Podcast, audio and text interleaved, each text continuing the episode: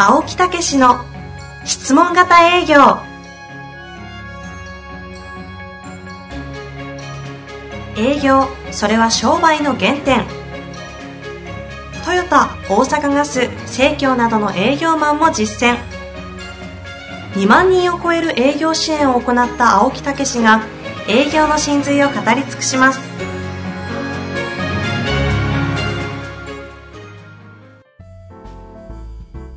こんにちは、遠藤和樹です。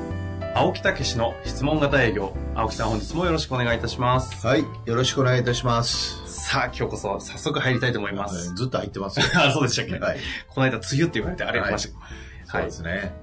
まあ、そんな感じですが。はい。もうじき夏ですね。なんでやめる？そうなっちゃうんですかね。さあ、行きます。はい。でも、青木さんって夏でもスーツちゃんとお召しになられますよね。そうですね。一応ね。ええ常になんかシーズン変わらず、しっかりとチーフも入れられ、まあ、営業ですからね。これもちょっと崩さないといけないんじゃないかな、なんてね。あ、思うとこころもあの前ね、営業へ来てね。はい。だって全然営業来てて、あの、他の方が。他の方がね青木さんに対して、短パンと、あの、スリッパで来ましたよ。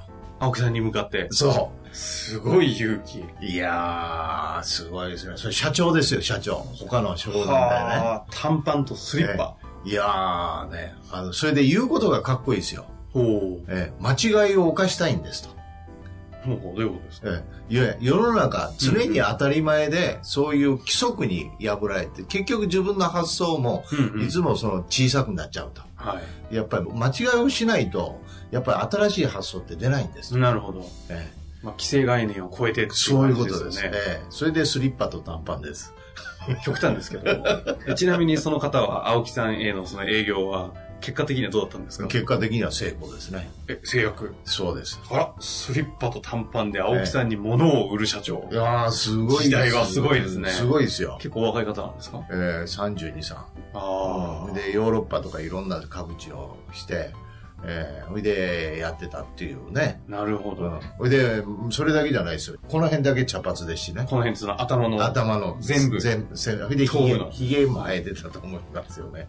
結構今、ヒッピーじゃないですけど。そうそうそうほいでですね。もう一人の子が来て、まあその子はまあスーツではないけど、ええまあ普通でしたけど、はい。だからそれのなんか部下かなと。うん。そう、一見そう思いますよね。そうですよお前が社長かと。そうなんですよね。でも喋ると、まあいろいろ、やっぱりね、ちゃんと自分の考え持ってますよ。ああ、ええ。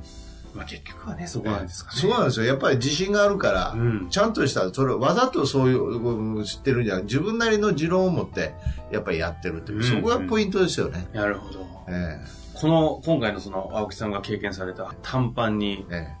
B さんじゃない、あえの、えサンダルえ、え。でしたっけ？え、のエピソードから、青木さんがリスナーの方々へお伝えしたいことはどこなんですかね？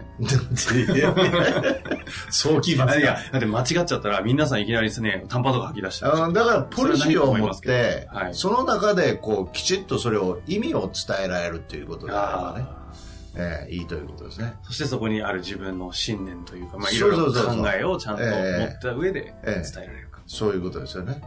え本日もありがとうござえいました。いやいやいや。あれではないですよね。ええもう、いやいやいやいや、もう一つ喋りたいことあったんですけど、はいまあいいですよ。まあ、いや、いいですよ。えぜひ。いや、それで思い出したんですけど、はいあの、こうやってきちっとスーツを着てね、ええああの、営業はいをね、保険の営業をやってる前、塾生がいたんですよ。はい。で、訪問したら、いやね、そういう格好嫌いなんよねって。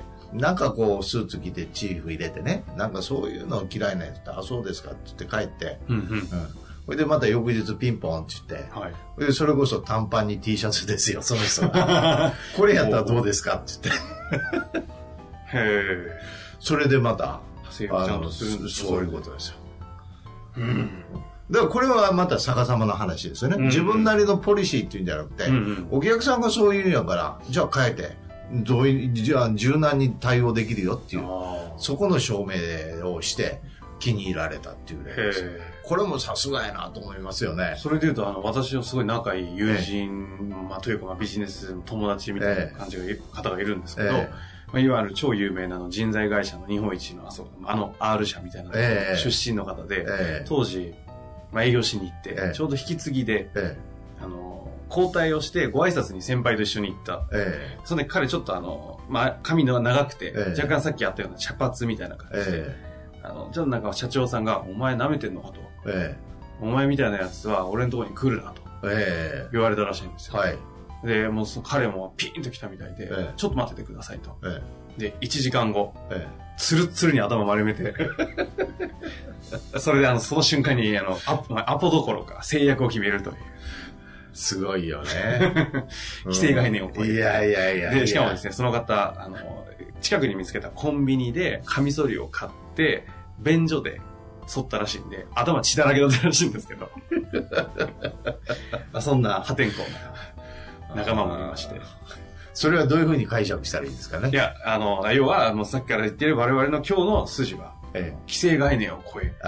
自分の信念を貫くと。ああ、そうですよね。それで断られ、嫌われたらしょうがないですよね。そうそうそうそう。だから自分なりのポリシーで服装するのもいいし、はいお客さんの欲求であれば、じゃあ答えようがないかとうんいうところも、それも一つのポリシーですよね。ね。え今日は、あの、質問もこれやえめますかぐらいのところまで来てますけども。まだ大丈夫ですよ。5分ですから。そうですね。ええじゃあ、早速本題に、いいですか、うんまあだから、やっぱりね。続けるんですね いやいやいや。いやいや、やっぱりだから、営業するにしろね、はい質問をしてどうこうっていうんじゃなくて、はいやっぱりその根底にはポリシーがあると。うんうん。えーお客様のためにとか、あるいは本当に自分がいいという思うものを伝えていくっていうね。それがあっての質問だっていうことをぜひ理解いただきたいですよね。なるほど。はい。という、あの、前置きでした。はい。ということで行きましょう。はい行きましょう。はい。えー、この方、投資不動産セールスの方です。はいえー34歳。はい。こんにちは。毎回大変勉強になるお話を聞かせていただき、日々気づきをいただくばかりでございます。ありがとうございます。はい。ありがとうございます。私は現在、ドクターだけに特化して、マイホームではなく、投資不動産を販売しております。はい。投資で、なおかつ大きい金額というのもあり、家庭をお持ちであれば、奥様に相談、税理士に相談など、第三者に相談になるケースが多く、そこで結果お断りになるケースが多く悩んでおります。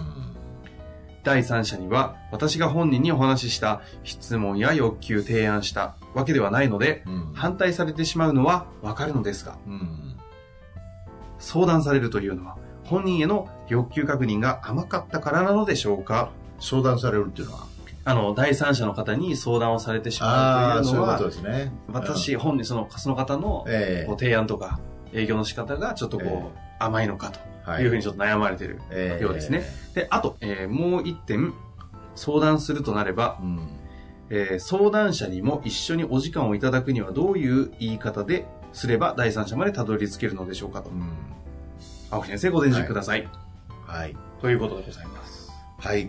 わかりました。まずね、はいあの、高額商品ですよね。はいで、それを決められたご自身のお客様の気持ちっていうのはね、考えていただきたいんですよ。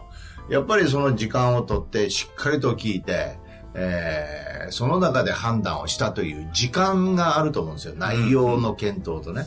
その上で、今度は、じゃあ次の段階として相談しようとはい。いうことでしょう。うんうん。ええで、そういう時間をそのお客様が第三者、奥様やその税理士さんにかけて話できるかどうかですよ。うん。で、それ考えたらまあ、おわかるじゃないですか。まあ確かに。ええそれはもう無謀というしかないですよね。ええじゃあそれはどうするかというと、やっぱりご自身がそんだけのやっぱり高額の物件であれば、やっぱりきちっと合わせていただいて、そしてそのお客様と第三者と一緒に話をしてもらうという状況設定がないと。それはやっぱりかわいそうというかね、うん無謀ですよねう。ん。うん。ええだからそこが前提ですよね。なるほど。ええじゃあもう甘かった云々ではなく、それを前提として、そもそも営業しなければいけないということですね。そうそうそうそう。だって、そんなね、あのーその辺の野菜を買いに行くわけじゃないでしょ？そうきましたか。まあそうですよね。そうでしょ自分だけで感じすねいやいや、そう、極端だなって。そうそうそういやいや、わかりやすい話ですよね。そうでしょ、はい。ええだからそういう意味ではですね、やっぱりきちっと、えーそういうことを理解をして、うんうんそれで第三者に相談するということになると、まずね、やっぱりそのご自身の気持ちを確認してもらいたいんですよ、お客様の。うんうん。ええということは、前向きに考えていこうなんていうことですか？という。はい。うんあるいはもうそういう、えー自分としてはいいと思ってられて、それを進めるっていう、うんもう契約したいっていうようなことなんでしょうかと。うんうん。ええという意思を確認して、それならばという形でですね、えー話をこうする場を設定してもらうと。うん。えーこんだけの時間をかけましたよね。はい。ええで、どご自身の気持ちって、その中で聞きながらどう変化していきました、うんうん。ええということは、そういう時間と、うんそういうものがいるっていうようなことですよね、うんうんうんっていうことですよね。なるほど。ええそれで改めて、あの、私どもはもう時間的にはどん全然構いませんので、あの、良ければその時間を設定をしていただくということをしていただいたらどうでしょう？でも当然にして、そええ。の第三者、まあ奥様であったり家族の方、ええ。それ以外の、まあね、ドクターっていうことはね、ええ。そのいろいろ関係者いらっしゃるでしょうから、えそこにそのドクターの先生自体がええ。話を買う以上相談しなきゃいけないという人たちはもう当たり前のように、その人たちもえそれは安全だと思いますね。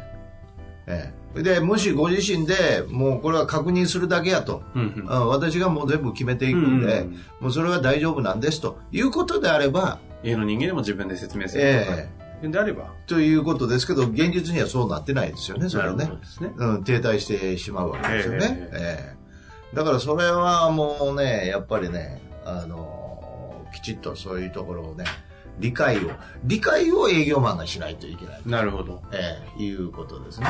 えそういう意味でええ言いますと、ええこの方、どうすればいいんですか？どうすればいいというか、もう、あの、根本的なところのお話になってしまったんですけど、ちょっと言い方、ええ。強烈かもしれないですけど、この青木さんの大前提に大事にされているお役立ちえはい。の精神が、ちょっとこう、欠如されてるのかなという。欠如っていうことではないんですけど、あればあ、あの、焦っちゃってると、いよいよせ、あの、高額物件って言ったら、あ今、愛を感じました。なるほど、焦っちゃってる。そうですよねそうそうそう、まして高額物件でそうやって進んでいくっていうことになると、やっぱり本当に少ないと思うんですよね。なるほど。そこでそういう話になると、あの、やっぱりもう、なんとか決めたいまあ、そうですよね。ええはい。で、また今度お客様の立場にしたら、そんだけの物件なんで、もう、やっぱり家族や、うん。うんその専門税理士の先生にも確認したいと。当然のことなんですよ。確かに。ええ。だからそこを、そこまで来たらもう一歩ね、それこそお役立ちの気持ちで、えー話し合うと、うんうん。うんいうようなことをやっていただくといいと思うんですよね。なるほど。うんまあ、もうそもそもその第三者に相談をするっていうことを大前提としてもう一回自分の営業を組み立てていくというか考えていくと。そうそうそうそう。うん。だから、あのそういう意味でですね、これクロージングという場面ですけど、はい。まあ、おこのクロージングもね、その時の一気にクロージングしていけとか、うんうんいろんなことを我々も昔は言われたんですけどね、もう今考えると間違いですよね。うん、そこまで来てるんだったら本当にお客様の立場になってどうやってスムーズにそれが進んでいくかを一緒に考えてあげると。なるほど。ええだから私はその人がもう、あの、私はいつもこういう場面になると、その人が決めようと思ってるかどうかを大事にします。うーん。ええで、自分でご自身ではやりたいんですかと、あるいはやろうと思ってられるんですかと、えーそう思ってると。まあ私前、教育のね、うんそういうものを販売してましたけど、それで、うんただその、そう思ってるんだけど、あの、ずうん経理員だけは一言言いたいんだと。言ったら、そこを確認してたら分かりましたって言って、うんじゃああと何日後に、何日後に電話したらいいですか？って言って、さっと帰ります。なるほど。ええ、そこで今決めないととか、そんなこと言ったらね、あの、全然、とんちんかんだと思いますね。うんうん。ええ、相手はやろうと思ってる、やりたいんだって言ってるわけですから。えそれに対してしっかりと、まあ、お手伝いをしてあげるっていうえ、話そうそうそうそうそう、その度合いですよね。社長さんへの営業なんてすると、大抵、あの、まあ、今おっしゃった経理、えまあ、特にあの、そうじゃないところ、ナンバー2とか、え参謀みたいな方々が大抵、あの、反対をえ、するじゃゃないですか。えそこに対してね、無理やり社長に営業で決めちゃった日には、えええどうせまた戻ってきちゃうよね。そうそうそうそう、結局そういうことになるんですよ。うん。だからその、その時に経理に言うだけやからというようなことを真意を確かめる。あるいは、あの、一言、あの、専務にも言っとこうと思ってるんやと。であの、こういうことを専務はご理解いただけますかと。ええ。いや、俺が言ってたら大丈夫やと。うん言うんやったら OK やし。うん、まあまあ、その、そうなんやけどなと。なかなかこういうことを会社全体で運んでいくためには協力がいるんで、あの、了解を得なあかんだけど、これがちょっと俺とタイプが違うよなと。あそれどういうことですかって言って私だって聞きます。うんええ。で、必要であればその方にも自分自身でええ説明をすそうるよそうそう。じゃあどうういうふうにさせていただいたらうん一番いいですかって言って、じゃあ何でしたら私も、あの、同席してやりましょうかと。で、その時に、ぜひ社長がまず一言ね、あの、これはすごくいろいろ聞いたけどいいんだと。うんうんそういう前提で、あの、今日は時間を取ってもらったなんて言うと言いやすいですよとか、全部密に決めてくうるんですよ。ん。えまあ、社長がその商品を買いたいっていうんであれば、そのゴールに向かったパートナーになってあげて、そうそう一緒に解決するってことですそうよいうことです。これを私は作戦会議と言ってます。ね。ええお客様がやりたいことに対して、そそれを作戦会議をして、えー採用する方向にしてあげるってことです。してあげるってことです。うん。はこっち側がするんじゃないですよ。お客様のためにしてあげるんです。あ、なるほどですね。はい。やっぱり潮流には、こう、お役立ちの精神をひしひしと感じる回だったんですが、ええそうですよ。ぜひね、作戦会議、えうまく、だこの方すごいのは、ええ少なくとも社長さん、ドクターとかえは、ええうんって言ってる環境なんでしょうからね。そうですね。いい方向で行ってるわけですからね。であれば、作戦会議で、そうそうじゃあどうやって奥様を説得しましょうかと。そうですよ。どうやって税理士の先生を言いましょうかと。特に高額商品はね、その詰め方をしっかりと、もう確実にこうやっていかないと。なるほど。えその爪の中でまた何か引っかかりがあれば、ぜひ、こちらの方にお寄せいただいてえ、え営業の能力をガンガン引き上げていただきたいなとそうですね思います。。最近多いですね、そういうパターンがね。はい。そうですね。いや、でも本当すごいじゃないですか。もう皆さん良くなって、あのね、実はこれ何回も質問してるんですが、ええうまくご利用されてる方って、え同じ人いるんですよ、実は。あそうなの？さん自身も気づいてないかもしれませんそうなの？はい。あほあの、ほとんどいないですよ。ええただ、実は、あの、3ヶ月後とかに1個ポロッと来たりしてるのが、なるあれ、この方同じ方だと。ええそういう方って多分、本当にうまく利用してね、自分を高めてってるんで。すごいね。すごい独り占めやね、ポ独り占め。ですよ。公開コンサルですけどね、独り占めできるっていう使い方はあるので、ねえ。そういう方はね、はい。いい意味でなんか作詞だなと思いますが、はいそういう形で利用するのもありだということで。大いに利用してください。はい本当にね。愛のある。る方ですので、青木先生。えもう、このポッドキャストは、あなたのものです。ありがとうございました。はい、ありがとうございました。